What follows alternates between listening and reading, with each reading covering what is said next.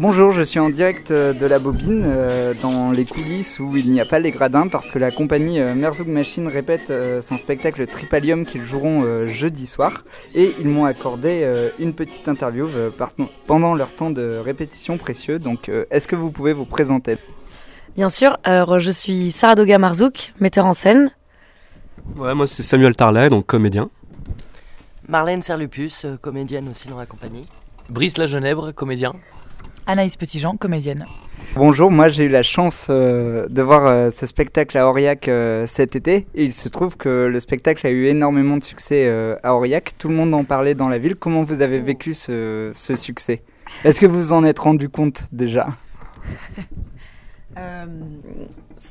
Bah, on s'en est rendu compte parce que notre, notre, notre jauge était largement largement conséquente. Enfin, était vraiment, on était dans un, donc on jouait dans le square de la Chapelle d'Orin qui est relativement étroit et on a quand même réussi à faire rentrer 500 euh, personnes euh, tous les soirs, donc qui était au-delà de nos espérances parce que c'est notre première, euh, notre, premier passage à Aurillac. Donc on s'en est rendu compte comme ça. Après, on n'a pas non plus eu l'impression. Enfin, il y a du monde beaucoup. Enfin, on, était content quoi qu'il arrive. Le public nous a offert de chaleureux applaudissements, des bons retours. Donc voilà.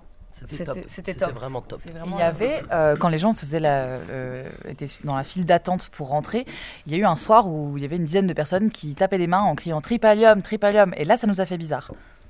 C'est là qu'on s'en est rendu compte. Alors la première chose qu'on voit euh, dans le spectacle avant de voir euh, les acteurs, parce que vous n'êtes pas euh, sur scène avant que le spectacle commence, des fois en rue les acteurs sont déjà sur scène, on voit le décor et ce décor est composé d'affiches aussi variées que des Je suis Charlie, Pay for Paris et des affiches du FN. Comment vous avez composé ce décor et pourquoi? Parce que moi il, m'a déjà posé plein de questions avant même que le spectacle commence. D'accord, bah c'est mhm. intéressant de, savoir que ça t'a fait cette, euh, cet effet-là déjà. Euh, ça veut dire que, que tu as pu profiter malgré tout ce qui se passe sur scène de, quand même de ce décor qui est, euh, qui est là en fait pour, pour exprimer d'une certaine manière le reflet un peu de d'une idéologie dominante ou pas dominante, en tout cas présente dans, dans une société à travers l'affichage, tout ça, les, les expressions mural, enfin tout ce qu'on peut trouver vraiment dans, l'univers public, euh, dans une ville qui, pour moi, permet de, refléter voilà, les idéologies socio-économiques euh, d'une société à un moment donné. Et du coup, nous, on s'est amusé à, voilà, juxtaposer toutes ces affiches de manière à faire résonner plus ou moins certaines choses. On s'est amusé à, triturer euh, bah, les affiches de politique, de publicité, etc. pour voilà, faire ressortir un peu d'ironie, un peu de, cynisme voilà, sur tout ça parce que parce que c'est un petit peu le, le, le, point de départ. Enfin, c'est devenu euh, d'une certaine manière un, un, autre point de départ du, spectacle, c'est de, de faire ressortir euh, toutes ces conséquences euh, sociétales autour de, du, du, travail. Et donc la politique vient très vite derrière. Et d'ailleurs, le spectacle est sorti de résidence, je crois, en avril 2016, c'est ça à peu près? En, en, fait, non, il a été créé en 2015 il est sorti en vrai en 2015, en juillet 2015, mais on a retravaillé, ça c'est vrai, euh, en 2016, et donc on a fait une sortie de résidence pour la, la, version 2016. Euh, en et, avril 2016. Et juste au moment de la loi travail, mais ça n'a aucun rapport, c'est pas euh, cause à effet. Pas du tout. On, ne s'attendait pas du tout à cette loi. et, et, du coup, bah, elle tombait bien finalement. Non, mais... Disons que ça a permis de faire résonner encore autrement euh, un propos qui était déjà présent euh, bien avant que la loi travail euh, ait lieu. Hein. voilà, qui donc, tout est, toutes ces, réflexions qu'on peut avoir autour du travail. Et, et là, oui, non, c'est tombé à, à, point nommé d'une certaine manière et en même temps, c'était assez étrange pour nous, un gros défi à relever aussi parce que parler, donc être dans cette thématique qui est internationale, qui est universelle, on va dire, dans, dans, dans, dans, un pays où d'un seul coup il y a un débat euh, énorme autour de cette question-là, du code du travail, etc., il fallait euh, bah, relever le niveau de la pertinence du propos. quoi. Et d'ailleurs, à propos euh, de la pertinence du propos, euh, moi, quand j'ai vu le spectacle, c'est pour ça que je l'ai beaucoup aimé. euh, J'étais très mal à, l'aise parce qu'il faut dire que vous ne ménagez pas le spectateur et on ne sait jamais ce que vous pensez. Et ce que j'ai beaucoup aimé, c'est que tu es tout le temps actif en tant que public devant ce spectacle. Mais est-ce que vous vous donnez des limites par rapport au spectateur et notamment dans, dans ce qui est mis en scène Est-ce qu'à un moment donné, vous vous êtes dit là, on n'y va pas, on va trop loin ou vous vous donnez pas de limites? Je crois qu'on n'a pas de, on pas de, limite euh, posée de base. Après, on on on s'est jamais retrouvé dans un cas où l'un déborde et on se dit mais qu'est-ce qu'il fait, euh, qu'est-ce qu'il est en train de faire, il faut pas faire ça, etc. On a, on a, non, non, on, on joue avec ce qui se passe sur l'instant et pour l'instant on n'a pas eu besoin de, de, je sais pas, de se calmer plus que ça. Non, ouais, non, mais dans ce qui est prévu au-delà de ce qui se passe en effet directement avec ce que les, les, les comédiens euh, font sur le qui-vive avec le présent, parce que c'est un spectacle qui se vit aussi beaucoup sur l'instant avec euh, ce, qui est, ce qui est apporté sur le plateau. Dans ce qui est prévu à l'intérieur de l'écriture du spectacle, c'est c'est des- c'est tous ces endroits où on pourrait dire que le, public est malmené. En fait, il est juste. euh, il est malmené au, au, au point, disons, pour, pour que lui puisse se, se dire tiens, qu'est-ce qui se passe, mais jamais. un- mais ça ne. Comment dire Je pense que ça ne permet. Ça, ça ne va jamais assez loin pour qu'on ne puisse pas profiter de l'idée et du propos et juste être là, Ah, qu'est-ce qui me passe, qu'est-ce qui m'arrive, qu'est-ce qu'on me fait. euh, voilà, on est juste en train de, voir cet effet-là pour euh, qui est mis à qui est un prétexte pour le, propos, le spectacle, mais il n'y a pas de, y a pas de, choses gratuites, on va dire, euh, pour malmener le spectateur, quoi. Y a pas de, le but n'est pas de choquer, ah ah ah, on, on vous a, je sais pas, brûlé vos vêtements. Ah non, mais c'est pas du tout euh, gratuit parce que moi, euh, mon cerveau était complètement retourné après votre spectacle. Mais euh, en fait, la définition que j'ai eue, c'est un spectacle de punk à chien pour intellectuels. Ça vous va comme définition ou pas? Ah, aussi, moi cool. Moi j'adore, Ah ouais. j'adore, j'adore. Je suis C'est punk à chien pour intellectuel. Oui, enfin, ça veut pas dire que les punk à chiens ne sont pas intellectuels, euh, pardon, mais c'est à la fois euh, très, euh, très, très, euh, comment dire, punk et à la fois euh, hyper intelligent, euh, je trouve, comme spectacle. Et euh, vous avez travaillé comment Vous avez écrit au plateau, comme on dit maintenant, ou vous avez d'abord écrit le spectacle et après donné des pistes d'improvisation? Comment, vous avez travaillé? On a fait, comme tu dis, de l'écriture de plateau, ouais.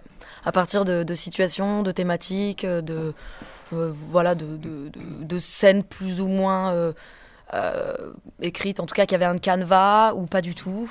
Après, on a improvisé, euh, voilà, des choses sont venues euh, avec tout ça.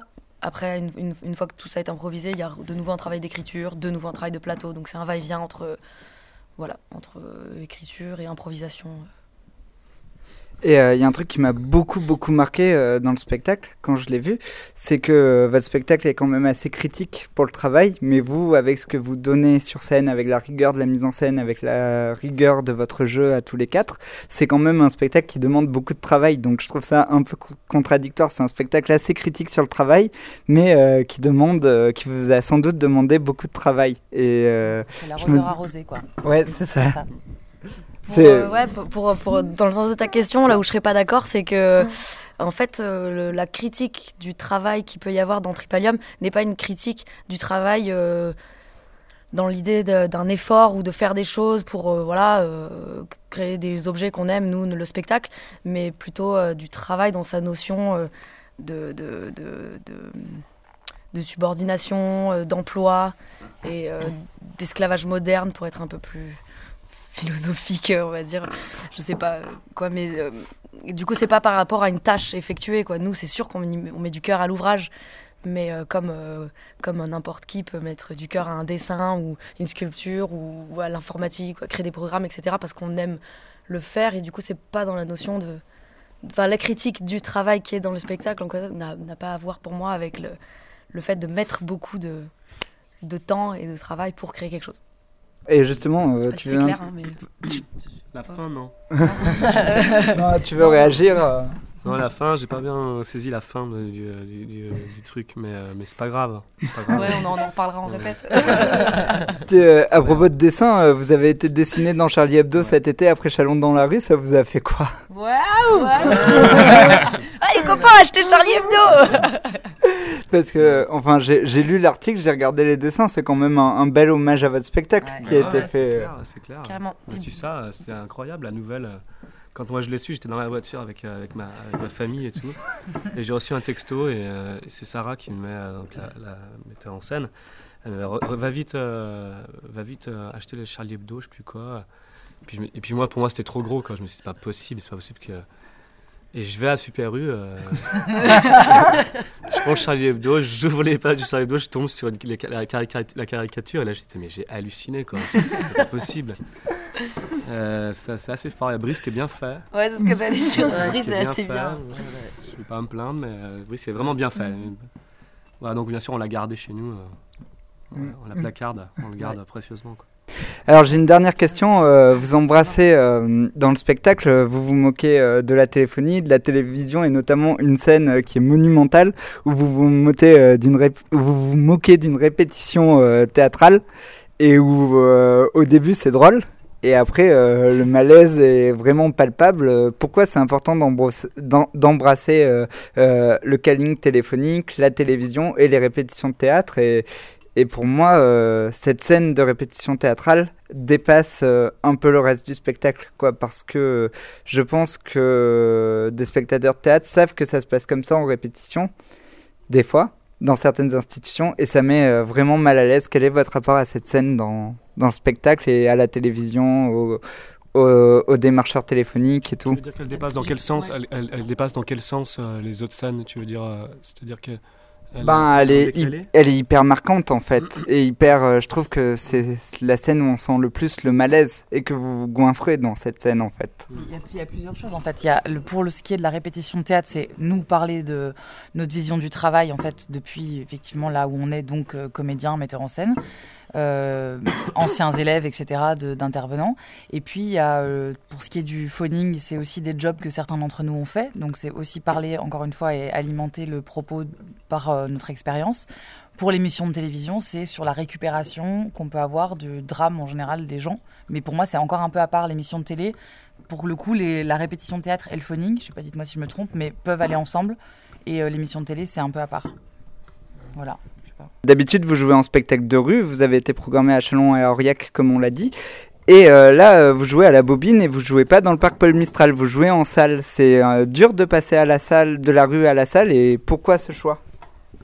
Alors euh, c'est un pari ouais qu'on a fait cet, euh, cet hiver euh, parce qu'il y a eu cette proposition à la Bobine que c'est une salle qui nous plaisait pour ce qu'est le programme, son projet et il y a eu un autre festival juste avant là donc le week-end dernier sur lequel on a joué à Bourg-en-Bresse qui est pareil dans cette même cette même idée qui est un, un, festival de théâtre en salle mais avec des formes principalement de rue en fait.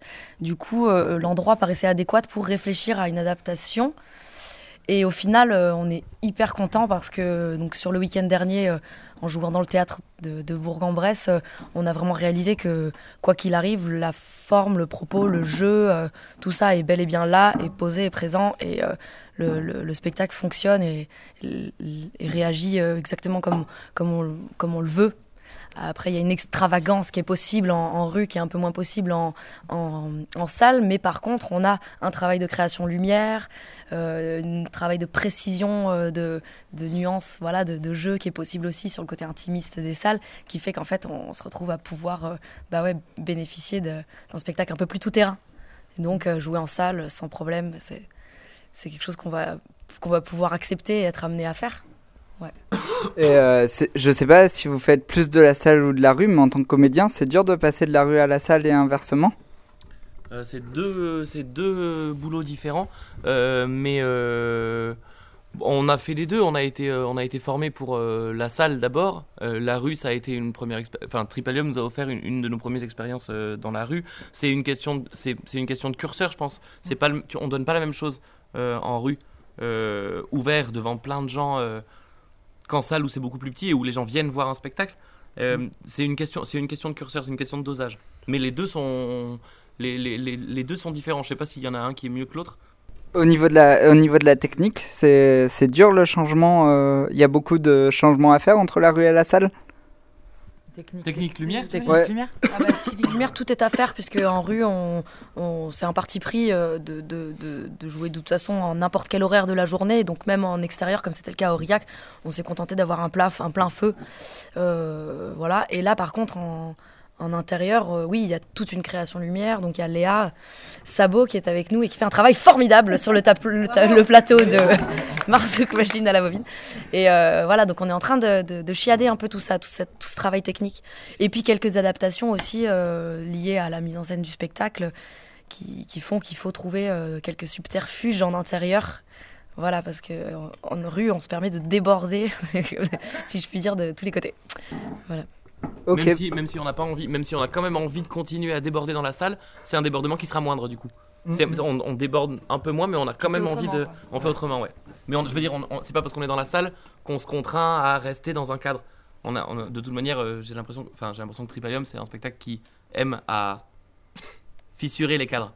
Et euh, juste euh, pour finir l'interview, il y, y, a une chanson que vous chantonnez dans le spectacle, euh, c'est The Final Countdown. Est-ce que vous pouvez me faire l'air avec la bouche là, juste pour finir l'interview en fanfare et pour pousser les auditeurs de Radio Campus à venir voir votre spectacle? Donc demain, jeudi soir à 20h30 à la Bobine.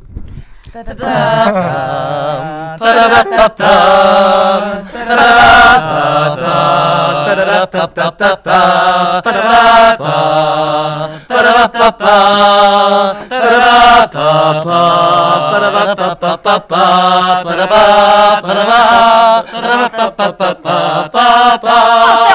la bobine, tripalium, on exclut, on exclut. Vente sur labobine.net ou directement à la billetterie.